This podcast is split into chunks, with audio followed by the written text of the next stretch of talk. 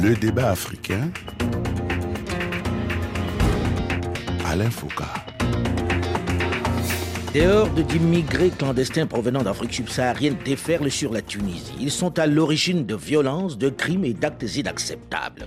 C'est une situation anormale qui s'inscrit dans le cadre d'un plan criminel conçu dans le but de métamorphoser la composition démographique de la Tunisie de la transformer seulement en un État africain qui n'appartienne plus au monde arabo-islamique. Voilà la théorie raciste du grand remplacement du président tunisien Kaïs Saïd qui a occasionné la fièvre anti-noire qui s'est emparée de la Tunisie en février dernier. Des propos xénophobes qui auront déclenché les ratonnades, les violences anti-noires dans le pays et mis au grand jour le climat de racisme qui prévaut dans le pays.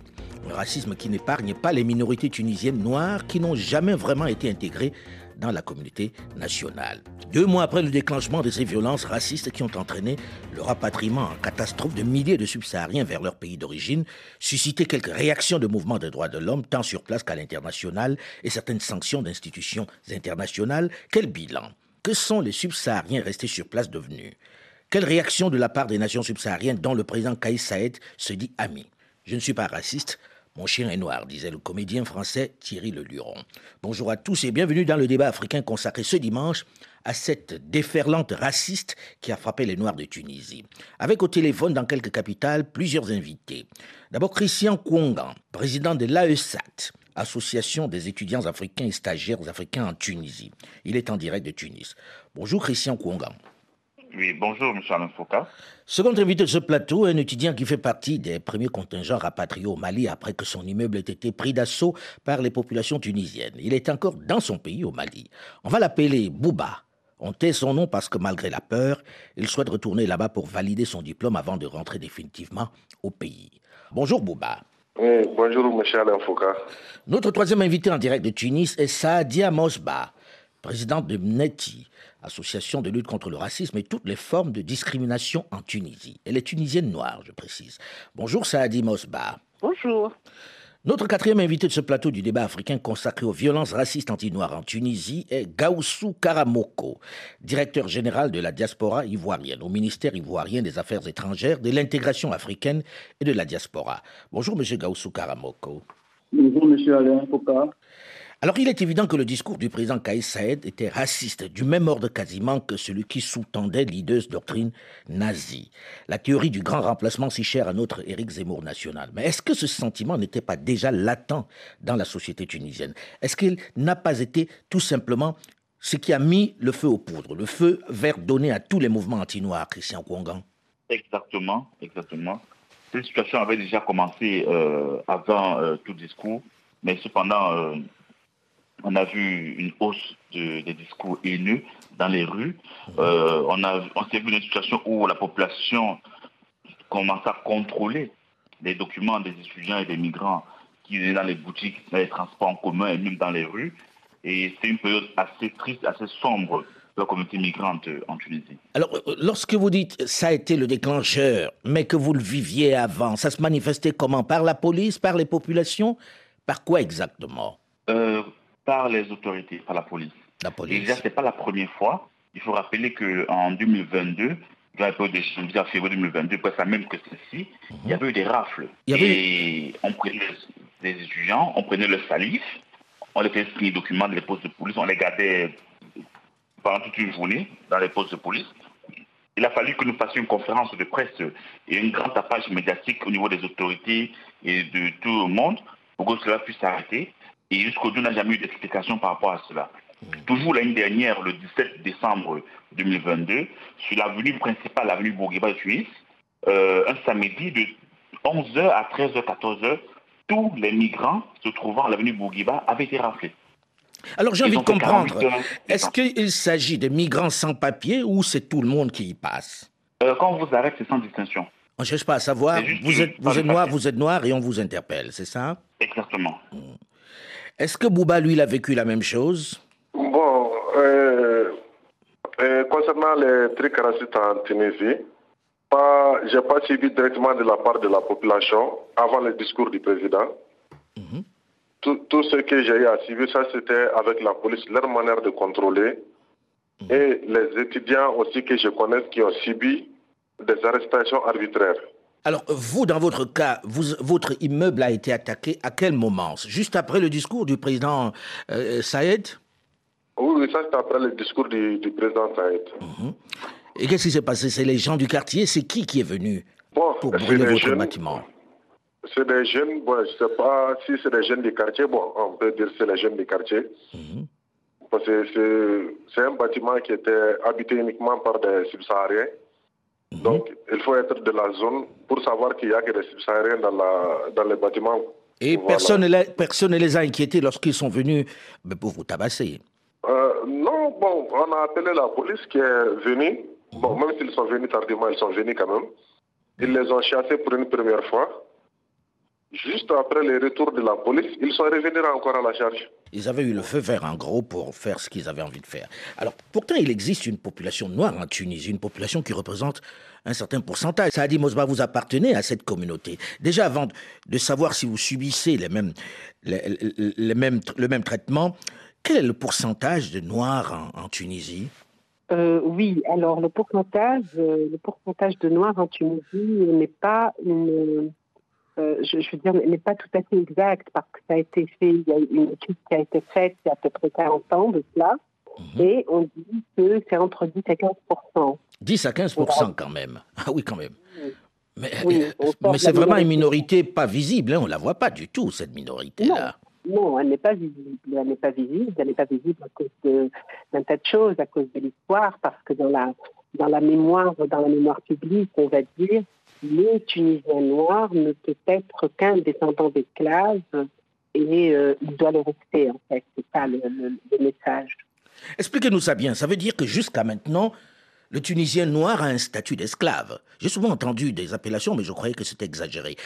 Ça veut dire que jusqu'à maintenant, il n'est pas considéré comme s'il était affranchi, comme un Tunisien normal, en gros il est, il est affranchi ou, tout simplement, il n'est pas tout simplement c'est autochtone. Hein. Mhm. Il peut ne pas euh, venir de l'esclavage. Hein. Mhm, euh, mais euh, de toutes les façons, en Tunisie particulièrement, l'esclavage n'avait pas de couleur. Il y avait les, mamans de Nobel, les, les, odalisques étaient des, étaient des femmes, étaient des femmes européennes et blanches. Hein. Mhm. Donc, elles étaient pourtant, c'était pourtant des esclaves. que l'autre côté de l'histoire ne raconte pas, en fait. Mais comment expliquer que ce soit les, les Tunisiens noirs qui subissent autant de rejet, cet ostracisme? Parce que tout simplement, euh, même pendant l'État-providence qui a duré une bonne dizaine d'années en Tunisie, ils n'ont pas pu prendre l'ascenseur social à cause justement de ces, de ces liens très étroits avec, euh, avec l'histoire, une histoire mal racontée, mal lue et parfois tue aussi. Euh, il est aujourd'hui encore, si vous passez dans la rue, vous dites euh, aux Tunisiens lambda, donnez-moi la date de l'abolition de l'esclavage. Pourtant, vous êtes le premier pays à avoir aboli l'esclavage avant la France et avant les États-Unis. il serait incapable de vous la donner. Donc l'histoire n'est pas racontée de ce côté-là aussi. Oui, oui, il y, a un déni il y a un déni quand même qui touche un petit peu à tout. Hein. L'histoire, euh, le social qui en découle. Et euh, je pense que depuis 170 ans, euh, à part quelques personnes, je dis bien vraiment quelques familles et, et quelques, ça se compte sur les doigts d'une main, les Tunisiens noirs sont passés de l'esclavage à la servitude. Lorsqu'on préparait cette émission également, j'ai vu pas mal d'interrogations qui posaient la question, des gens qui posaient la question de savoir comment sont-ils arrivés là, ces Noirs-là, pour être Tunisiens aujourd'hui En quelques mots, qu'est-ce qu'on leur répond? Moi, je leur réponds que nous sommes des enfants du continent, euh, toutes mes excuses. On n'est pas en Europe, on n'est pas en Asie, on est bien en Afrique, et je pense que l'Afrique du Nord, l'Est, l'Ouest, le Sud, euh, nous appartient aussi. Hein. Mhm. Aujourd'hui, est-ce que vous êtes encore victime de, de, ce racisme-là? Est-ce que euh, les gens ont commencé à comprendre quand même que certains de ces Noirs-là étaient des nationaux? Oui, ils savent parfaitement que des, des, Noirs sont, sont, des nationaux. Mais euh, c'est le regard. Vous savez, le, le, racisme est un, est un, problème, est un problème culturel, hein, je, mhm. Sociétal et culturel on a passé un travail sur euh, le citoyen tunisien en général pour lui apprendre que la citoyenneté n'a pas de couleur, la citoyenneté n'a pas de religion, et ainsi de suite. Le travail ne s'est pas réellement fait euh, pour que la conscience euh, soit là, quoi. Mais pourtant, c'est le premier pays de cette région du Maghreb à avoir voté une loi contre le racisme. Ah, ben oui, elle a coûté ce qu'elle a coûté, cette loi. Hein. Mhm. Euh, cette loi, on a un lobbying d'à peu près cette année pour demander justement à l'Assemblée constituante, ben, d'après d'après résolution, mhm. une loi qui qui incrimine le, le, racisme, les discriminations. Et euh, cette loi, justement, est venue euh, après un incident qui s'est passé à Tunis. C'est un incident qui s'est passé à Tunis. On a égorgé deux jeunes, deux jeunes subsahariennes la veille de Noël en plein centre-ville. Ah oui, donc, euh, à la suite de ça, oui, oui, oui, euh, elles, ont, elles ont été, elles ont été égorgées, bon, euh, vivantes, heureusement, mais le, le, le, l'acte, a été là, hein, d'une oreille à l'autre, hein, comme on le ferait pour, pour le mouton. donc, oui, oui, absolument. Ça, elles faisaient leur petit marché de Noël. Hein. Elles faisaient leur petit marché de Noël le 24 décembre, à 11h, au plein centre-ville. Et là, il y a eu la réaction du chef du gouvernement de l'époque, M. Chehed, qui a dit, bon, maintenant ça suffit. Euh, il est absolument euh, urgent que l'État euh, prenne en charge cette loi qui a été proposée par la société civile plus d'une fois et qui est restée dans les tiroirs finalement. Mhm. Et, la loi a finalement été votée. Alors, est-ce que vous avez été consulté lorsqu'on a voté cette loi Est-ce que vous avez été associé au travail sur la loi? Absolument, absolument, on travaille sur la loi parce que, oui, oui, oui, oui, absolument. Mm. Je pense que nous étions l'une des rares associations à avoir été consultées, justement. Mm. Donc vous avez participé à cette loi. On va en parler juste après. Là, je retourne vers ce qui s'est passé ces dernières semaines. Monsieur Gaussou Karamoko, combien de personnes la Côte d'Ivoire a rapatrié après ces incidents et dans quel état ils étaient? Euh, après cet incident, la Côte d'Ivoire a rapatrié au total euh, 1530 personnes 1530 euh, personnes, quand même. Oui, 1530 personnes par, par vol de, une rotation de 6 vols. Euh, donc ça a été un nombre impressionnant parce que euh, beaucoup d'Ivoiriens étaient quand même dans des situations extrêmement difficiles en Tunisie. Quand vous dites extrêmement difficiles, c'est-à-dire elles avaient été violentées ou elles avaient été chassées de leur domicile Tout à la fois, hein, à la mmh. fois des violences, mais aussi des, des sans-abri pratiquement, parce que euh, je veux juste rappeler que la Côte d'Ivoire avait été alertée par l'ambassade hein, euh, depuis l'année dernière, juste euh, donc dit qu'avant qu'il y ait ces événements, on avait quelques alertes d'une situation difficile qui était vécue par beaucoup de subsahariens en Tunisie, mmh. au contexte politique, au contexte économique, aux pesanteurs culturelles liées à des questions de, de racisme, des questions de dispositifs juridiques aussi, les questions de pénalités qui empêchaient euh, certains Suisse-Ariens de pouvoir sortir du territoire tunisien. donc, il y avait une sorte d'enfermement. Mhm. Euh, ils ne peuvent pas sortir, ils ne peuvent pas rester, ils ne peuvent pas traverser.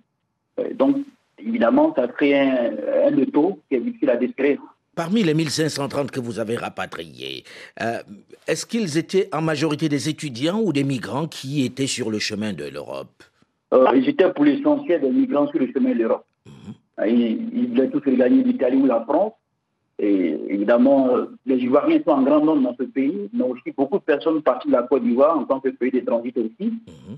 Euh, mais l'essentiel, c'est des gens qui allaient, comme on dit que nous, aller se chercher. Ils vont se chercher, s'ils savaient qu'ils peuvent se chercher sur place et qu'ils n'ont pas besoin de venir là, c'est beaucoup plus difficile. Alors, aujourd'hui, euh, qu'est-ce que vous faites pour que ces gens-là ne repartent pas, pour qu'on n'ait pas à déplorer la même chose dans quelques temps? Oui, euh, c'est cette question, d'ailleurs, pour moi, la, la, question de la migration en Côte d'Ivoire est un vrai paradoxe. Euh, un vrai paradoxe parce que euh, quand on regarde bien l'histoire de la Côte d'Ivoire, nous sommes une terre de convergence, c'est-à-dire une terre qui accueille aussi des migrants des Africains en général. Absolument. Euh, des migrants économiques depuis la indépendances jusqu'à aujourd'hui. C'est une question qui est connue de tous. la Côte d'Ivoire fait 22% d'étrangers, donc ça traduit un peu combien de fois on reçoit des gens qui viennent des pays aux alentours mhm. et qui viennent se chercher en Côte d'Ivoire et qui s'en sortent en Côte d'Ivoire. Mhm. Voilà. Donc, c'est un paradoxe pour nous, Ivoiriens, de voir que les Ivoiriens laissent aussi des possibilités sur place et embarquent vraiment dans des conditions euh, assez difficiles à décrire. Malheureusement, c'est la, réalité, puisque lorsqu'il y a eu aussi la Libye, on avait des Ivoiriens, on avait des Maliens, on avait des Camerounais, on avait euh, toutes ces nationalités-là, malheureusement. Alors aujourd'hui, comment on fait pour les retenir, pour qu'ils ne repartent pas? Alors aujourd'hui, il y a une vraie guerre à mener, une vraie bataille à mener, mhm. euh, parce que dans le cas ivoirien, quand on fait le profilage, on se rend compte que c'est beaucoup d'argent qui sont investis par les migrants qui s'en vont. C'est-à-dire qu'ils ne vont pas parce qu'il n'y a pas de possibilités en Côte d'Ivoire, mais ils vont parce qu'ils pensent pouvoir gagner le plus tôt possible des ressources. Mhm. Ils ont l'impression que sur place, c'est un peu lent. Les le, mirage européen. Voilà, le mirage européen. Et ça fait que euh, ils bravent parfois leurs économies ici. Euh, j'ai échangé avec un d'entre eux qui avait deux taxis, qui a dû vendre ses taxis. Quelqu'un qui avait des magasins de riz, qui a vendu ses magasins. Et donc, ce n'est pas le fait d'être dans une situation intenable qui font qu'ils partent, mais c'est le rêve de gagner le plus tôt possible et le plus rapidement les ressources euh, qui fait qu'ils bradent leurs économies ici et qu'ils s'en vont. Donc la politique ici qui est mise en place, c'est un accompagnement à la fois économique, mais aussi psychologique, psychosocial, il y a là Parce que celui qui revient, euh, on peut lui donner de l'argent, mais ce n'est pas le plein de l'argent qui fait qu'il est parti. C'est qu'il n'avait pas suffisamment confiance en ses capacités, il n'avait pas euh, une forte estime de soi, il n'avait pas réalisé que sur place, il peut se bâtir en étant un peu résilient, en étant un peu endurant, et donc, il y a un travail de coaching à faire, d'accompagnement étatique. Euh, Mais est-ce que c'est mis en place aujourd'hui de façon très très concrète? Est-ce que les gens qui sont revenus sont pris en charge, sont accompagnés comme vous le dites aujourd'hui? Oui, ils sont totalement accompagnés. Hmm. Euh, parce que quand il y a eu la crise, on a mis en place un dispositif. Euh, un dispositif d'accueil et d'accompagnement. Et ce dispositif d'accompagnement resté permanent. Il a même été enrichi par les ministères qu'on a associés. De fait que sur tous les aspects, sur la question de l'emploi par exemple, vous avez le ministère de la, promotion de la jeunesse et de l'emploi qui, s'en occupe. Euh, sur la question de ceux qui veulent reprendre les études ici, vous avez le ministère de l'Éducation nationale. Euh, sur la question même de la fragilité des femmes le ministère de la Famille et de l'Enfant. on ne va pas citer tous les ministères, mais euh, aujourd'hui, on veut des choses très très concrètes. Vous avez rapatrié 1530 personnes, ce qui est énorme, euh, parmi lesquels il y a des migrants qui euh, se disent, bon, j'ai loupé cette fois-ci, mais peut-être que je vais y repartir. Est-ce que vous avez des personnes physiques clairement définies que vous avez mis dans des programmes que vous suivez au quotidien pour ne pas apprendre plus tard que, ben, on les a repris quelque part? Oui, tous ceux qui sont arrivés ont été référencés ils ont été profilés, ils ont été mis en contact avec le service de l'emploi jeune. Mhm. Ils ont été reçus dans toutes les régions par les agents dédiés à l'emploi des jeunes.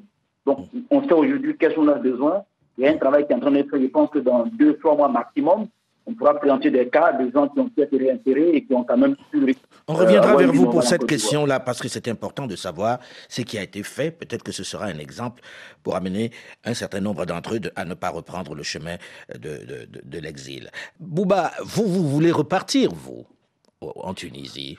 Euh, Oui, parce que je n'ai pas encore fini avec les études. Hmm. Donc, retourner devient obligatoire. Vous n'avez pas peur? euh, Oui, bon, à l'approche des examens, on verra.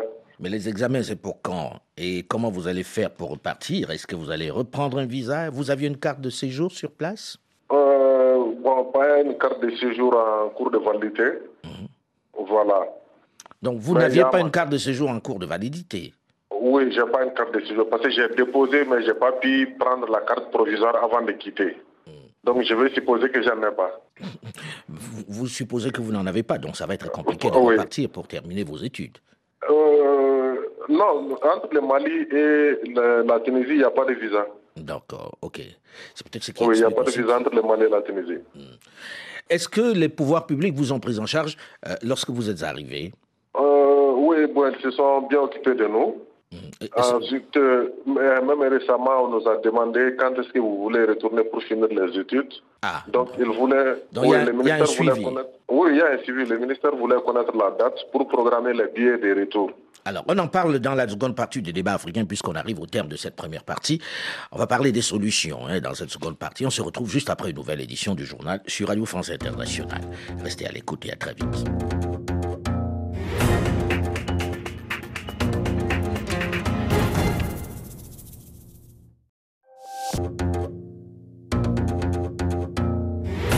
Le débat africain. Alain Foucault. Pensons les violences racistes anti-noirs déclenchées par les propos racistes et xénophobes tenus par le président Kaïs Saïd de Tunisie en février dernier. Bonjour et bienvenue à tous ceux qui nous rejoignent seulement maintenant dans la seconde partie du débat africain consacré ce dimanche à cette fièvre déclenchée par le président tunisien qui a fait des Noirs de Tunisie des cibles d'un racisme latent. Avec au téléphone plusieurs invités. D'abord Christian Kouangan, président de l'AESAT, l'association des étudiants africains et stagiaires africains en Tunisie. Il est en direct de Tunis. Second invité de ce plateau, un étudiant qui fait partie du premier contingent des rapatriés au Mali après que son immeuble ait été pris d'assaut par les populations tunisiennes. Il est encore dans son pays au Mali. On va l'appeler Bouba. On son nom parce que malgré la peur, il souhaite retourner là-bas pour valider son diplôme avant de rentrer définitivement au pays. Notre troisième invité en direct de Tunis est Saadia Mosba, présidente de NEMTI, association de lutte contre le racisme et toutes les formes de discrimination en Tunisie. Elle est tunisienne Quatrième invité de ce plateau du débat africain consacré aux violences racistes anti-noirs en Tunisie, Gaoussou Karamoko, directeur général de la diaspora ivoirienne, au ministère ivoirien des Affaires étrangères, de l'intégration africaine et de la diaspora. Voilà pour notre plateau. Alors nous avons terminé la première partie de ce magazine en parlant justement de la prise en charge. Est-ce que vous avez le sentiment, Christian Kouangan, que ceux qui sont rentrés ont été pris en charge, puisque vous êtes quand même le président de l'Association des étudiants africains et stagiaires africains en Tunisie? Est-ce que vous avez des nouvelles de ceux qui sont partis et comment ont-ils été pris en charge dans leur pays? Euh, De nombreux étudiants sont rentrés, c'est vrai. On donc plus d'une centaine euh, dans l'ensemble des communautés. Malheureusement, on n'a pas pu retracer parce que notre rentrée, avant même, dès que les premiers cas de racisme ont commencé, euh, la communauté des par exemple, plus d'une trentaine sont rentrés la première semaine des faits et d'autres ont suivi par la suite, sans les vols de rapatriement. Mais est-ce qu'ils vous ont donné des nouvelles? Est-ce que là-bas sur place, ils comptent rester ou bien ils disent qu'ils vont revenir? Euh, Il faut savoir qu'une bonne moitié euh, rentrait définitivement, était assez euh, touchés par la situation, d'autant plus que, par exemple, ceux qui étaient victimes de ces faits qui sont rentrés n'ont plus la volonté de revenir. Et ça n'est pas forcément d'eux. Vous savez, quand un étudiant vient fréquenter à l'étranger, c'est aussi une décision qui revient des parents et du conseil de ceci. Donc, c'est assez difficile à dire, parce que jusqu'aujourd'hui, aussi des parents qui nous écrivent constamment euh, par rapport à ce qui se passe, ça s'est calmé pour qu'ils reviennent et tout. On espère qu'ils reviennent. Actuellement, avec le gouvernement, on a lancé des plaidoyers, on a lancé des parler. On a été reçu par le ministère de l'enseignement supérieur et de la recherche scientifique, à plusieurs reprises d'ailleurs. Qui vous dit quoi? Le ministère euh, euh, nous a apporté beaucoup de soutien, beaucoup d'explications par rapport à ce qui se passe et aussi ils ont rassuré. Alors je suis curieux de comprendre. Le président de la République a dit quelque chose, le ministère ne va pas dire le contraire. Qu'est-ce qu'ils peuvent bien vous dire pour expliquer les propos vertement racistes du président? Euh, Sans vous mentir, nous, vraiment, en tant qu'association, on ne s'implique pas du tout dans les débats politiques, mhm. ni pour savoir qui a tort, qui a raison. Mais nous, tout ce qui nous importe, c'est que nos étudiants soient en sécurité. Et dès notre première rencontre avec le ministère, euh, les agressions des étudiants ont été stoppées. Donc la police a commencé à prendre au sérieux les personnes qu'ils arrêtaient et à vérifier les documents avant toute arrestation, chose qui ne se faisait pas avant. Alors, euh, Sadi Mosba, vous qui êtes sur place, c'est votre pays, vous ne pouvez pas être rapatrié dans un autre, vous ne pouvez pas être évacué vers un autre pays. Comment avez-vous vécu cette période-là, les Noirs de Tunisie? Euh, Non, on l'a très très mal vécu, on l'a très très mal vécu quand même cette période, parce que nous, l'avons, nous avons aussi même ressenti que nos frères ne sont le Tunisien peut-être non noir ne peut pas ressentir mhm. euh, en tant qu'agression, en tant que sentiment. Mais je suis quand même étonnée que euh, de l'autre côté, c'est-à-dire les personnes pour les, que nous soutenons et pour lesquelles nous prenons beaucoup de risques, énormément, énormément de risques, mhm. sont presque en train de nous dire que le racisme n'existe pas qu'ils ne peuvent pas rentrer dans des, euh, considérations politiques. Oui, c'est un peu surprenant, oui. Mhm. Mais c'est peut-être parce qu'ils ont peur. C'est surprenant, désolé, non, non, non, non, il n'y a pas à avoir peur. Euh, ce sont les seuls qui sont justement en règle et qui peuvent porter un petit peu le porte-drapeau de tous les autres. Mhm. Ce sont les seuls qui peuvent dire les non-dits. Euh, ils sont en règle, ils payent. C'est grâce à eux que les, que les, que les facultés privées sont ouvertes en Tunisie. C'est eux qui font Puisqu'ils sont majoritaires dans les facultés privées en Tunisie, hein, les, les subsahariens. majoritaires, bien sûr qu'ils sont majoritaires. Mmh. Majoritaires et inconscients, j'ai l'impression. Je suis désolée de, de, leur dire ça, mmh. euh, de, de, l'apporter au du poids qu'ils ont. Et on est toujours surpris de voir que nos frères et sœurs subsahariens et subsahariennes disent non, tout se passe bien, nous on vit bien à Tunis, on n'a pas vu de racisme. Ils nous taxeraient presque des. Alors qu'ils le disent à tout le monde lorsqu'ils ne sont pas sur le territoire ou lorsqu'ils ne sont pas en place, ils, le disent. Christian Congan, comment expliquer? C'est la peur Pourquoi vous n'assumez pas? C'est quand même la politique qui vous a mis dans cette situation-là, non? C'est le président de la République. non, je pense qu'il faudrait bien contextualiser l'ensemble des propos de notre association et pas seulement aujourd'hui. Il faudrait savoir que euh, nous, on n'est pas animé par un sentiment de peur, au contraire, mais nous, on réclame toutes les autorités la protection et qui défendent nos droits. Oui, mais lorsque vous dites que ça va, lorsque vous dites qu'aujourd'hui ça va mieux et que euh, vous ne subissez pas ça, vous ne vous mêlez pas de politique, avouez que ça interpelle quand même. Non, ce qu'on dit, c'est qu'aujourd'hui, il y a un retour au calme. Aujourd'hui, je peux sortir de chez moi, aller faire mes courses, aller à l'école, comme ce matin, j'étais à l'école, sans aucun problème. C'est de ça que nous nous parlons. Mais le reste en lui-même, il y aura toujours une ou deux personnes qui auront un propos euh, exagéré. Et c'est chose qui arrive bien avant cela, et même partout dans le monde. Mais de là à ce qu'on arrive à une situation où il y a des actes de violence sont posés, des actes physiques, lorsqu'il y a des agressions arbitraires, là on intervient et on dit que ça ne va pas. Il faudrait rappeler que notre association, on était la première à demander à suspendre les cours à toutes les universités en Tunisie, et cela a été fait. C'est une action très forte qu'on a menée pour le bien de nos étudiants. Sadia Mosba, quelle réaction à ce qu'il dit Ils disent, nous on a agi? J'ai le sentiment que pour vous, c'est pas assez. Non, bien sûr que c'est passé. Non, bien sûr que c'est passé. Parce que si réellement il y avait des réactions en temps et en heure, c'est vrai que je, il m'arrive de, de, lire un petit peu les communiqués que fait l'AESAT. Il est vrai qu'ils font des communiqués pour, euh, pour les étudiants, notamment euh, pour leur dire attention, ne sortez pas tel jour, ou bien il y a des manifestations qui ne nous concernent pas, ne sortez pas, et ainsi de suite. Mais je pense qu'ils euh, ne sont pas conscients de leur poids. C'est tout. Euh, oui, c'est vrai qu'on a pu quelques étudiants après quelques après quelques rencontres arranger le cas de quelques étudiants, mais est-ce que tous les étudiants et tous les stagiaires sont en situation régulière? Est-ce qu'il est normal qu'il euh, qu encore des récépissés et pas de carte de séjour euh, et pas de carte de séjour euh, valable au moins les neuf mois ou les dix mois de leur scolarité? Ils sont tout le temps, pour la plupart, en train de se balader avec des récépissés et ils sont pris en otage en fait. Ils sont pris en otage. Ils, sont pris en otage. Ils ne peuvent pas aller enterrer ils ne peuvent pas aller enterrer l'un de leurs quand il y a quelqu'un qui a un, décès parce que justement, avec ce récépissé, on ne sait pas s'ils vont pouvoir retourner en Tunisie ou pas. Il y a, un, tas de, il y a un tas de problèmes hein, qui, sont là. Est-ce qu'ils ne les voient pas? Est-ce que nous, on, les voit un peu trop?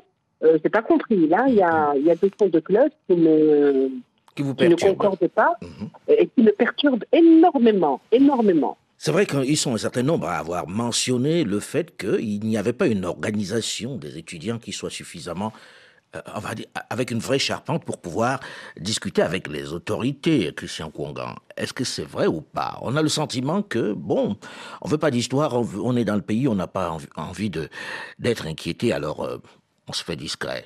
Je dirais que cela est très faux. C'est très faux. Parler de la compétence non de notre association, c'est vraiment quelque chose qu'il faudrait vraiment revoir des pincettes.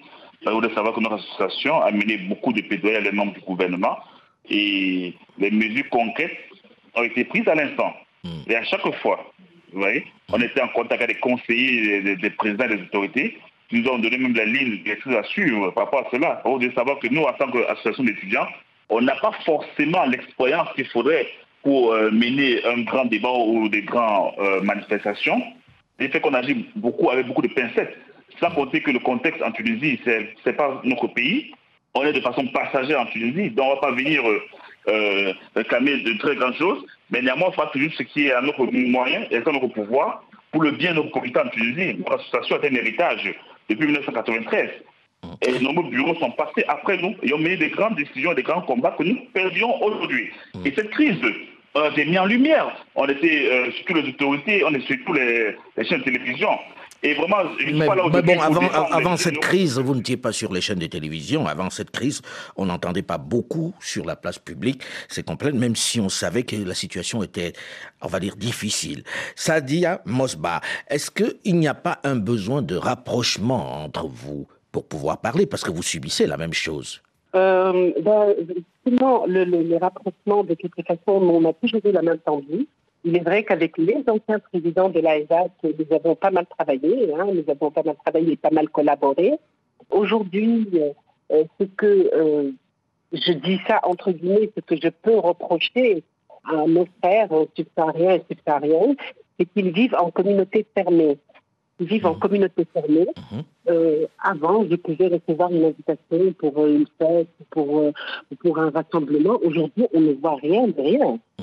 Absolument rien. On ne fait pas l'effort de rentrer sur une page pour voir quelque chose, parce qu'on aurait pu effectivement travailler ensemble et faire un véritable lobbying pour cette loi migratoire qui, malheureusement, est presque inexistante en Tunisie. Monsieur Gaussou Karamoko, euh, ce que l'on a reproché dans la presse africaine et dans l'opinion publique africaine, c'est de n'avoir pas beaucoup entendu les gouvernements, les dirigeants africains dénoncer ce qu'il s'est passé. Comment l'expliquer?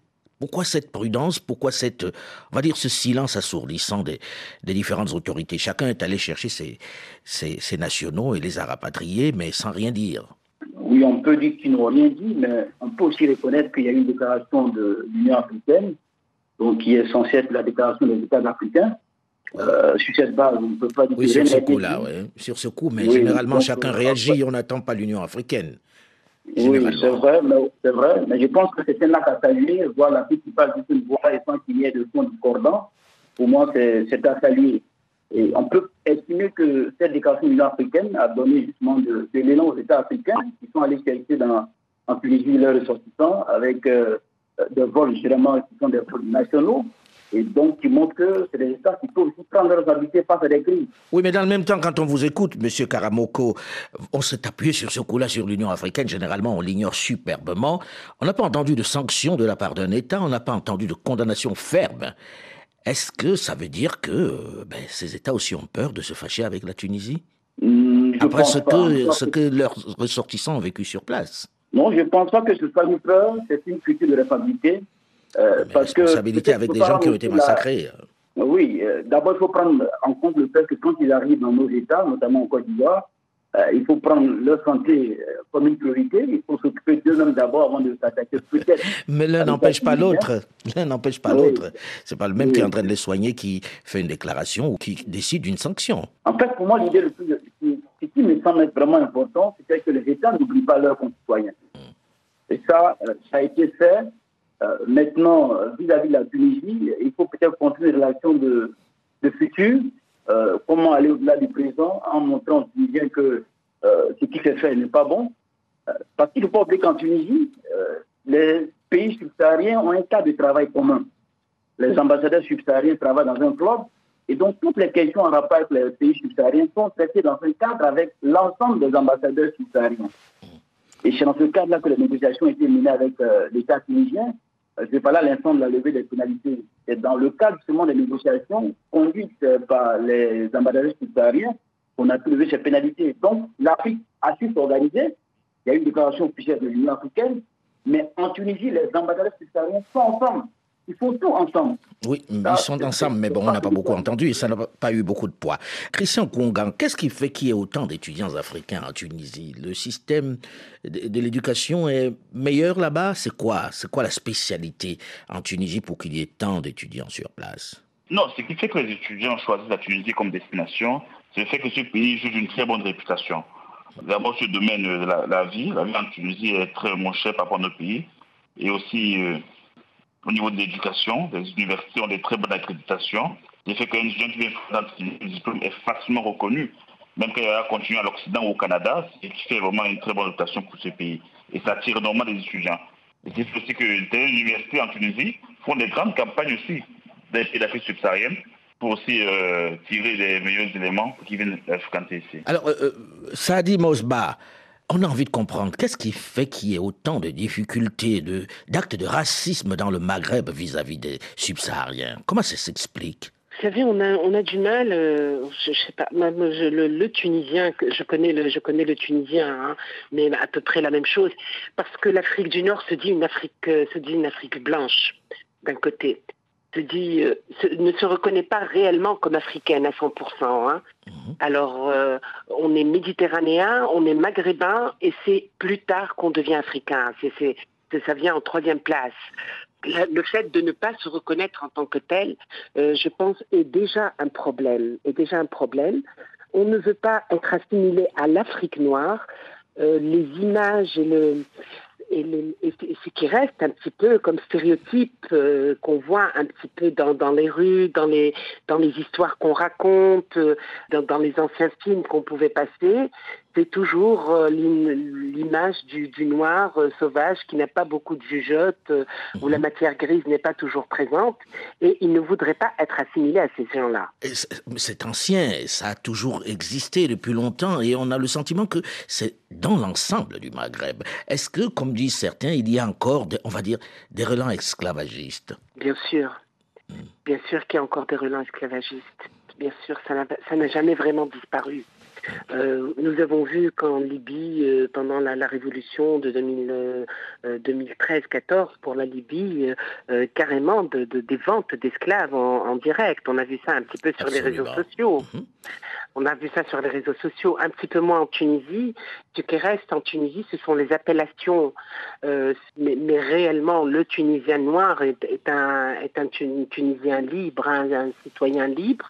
Mais ce qui reste justement, c'est ce qui est dans les mémoires qu'on n'a pas pu enlever et on a parce qu'on n'a rien fait pour ça. On n'a pas agi, on n'a pas mis euh, euh, en place des mécanismes pour ça. Hmm. C'est ce qui reste. Comment expliquer que ce soit à ce moment précis que le président Sayed ait décidé de dire ce qu'il a dit, en sachant ce que cela susciterait d'après vous? Euh, moi, je pense qu'il y a eu un, qu'il y a eu un énorme, un énorme problème au niveau des frontières et euh, il est vrai que nous avons vu beaucoup plus de, de, de, frères et sœurs subsahariens, subsahariennes mhm. euh, que d'habitude.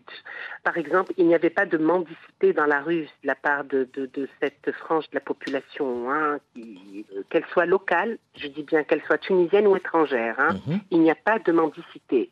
Euh, nous avons vu la montée justement de la mendicité dans les rues et venant de la part de subsahariens, en général anglophones, ou qui se disent anglophones, euh, qui ne comprennent pas le, français. Mhm. Il se trouve, moi je, moi je dirais euh, au président de, mon pays, peut-être de mieux garder les frontières.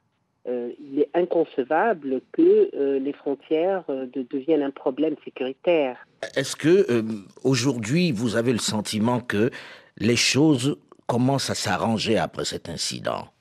Eh ben, euh, non, hein, non, non, non, non, non. Je ne sais pas si euh, euh, les, frères qui sont là ont, vu un petit peu ce qui s'est passé. Ce qui s'est passé mardi et mercredi. Qu'est-ce qui s'est passé peut-être? Au niveau du HCR, parce qu'il y a des, il y a des personnes qui sont là depuis qu'elles sont dans la rue. Mhm. Elles sont, mhm. que ce soit au niveau de l'OIM, c'est des tentes, c'est des, des tentes d'infortune. Hein, c'est vraiment des, des bâches, comme ça.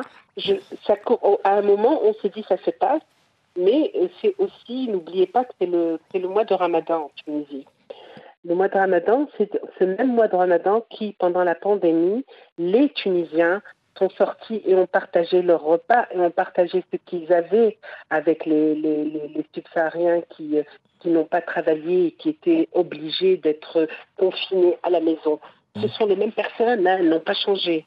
Ah, n'ont pas changé. Donc pour vous, euh, ça n'a pas changé grand-chose ce qui s'est passé. On n'a pas tiré des leçons de ce qui vient d'arriver ce qui vient, ce qui vient d'arriver, euh, ce qui vient d'arriver, je pense qu'il se répétera à l'infini jusqu'à ce qu'il y ait une position claire, au moins des euh, des, pays dont ressortissent ces, des pays subsahariens. vous avez le sentiment, comme beaucoup d'ailleurs, que les pays subsahariens sont particulièrement timides sur la question. Merci à vous, Madame, Monsieur, d'avoir accepté de venir en débattre ici.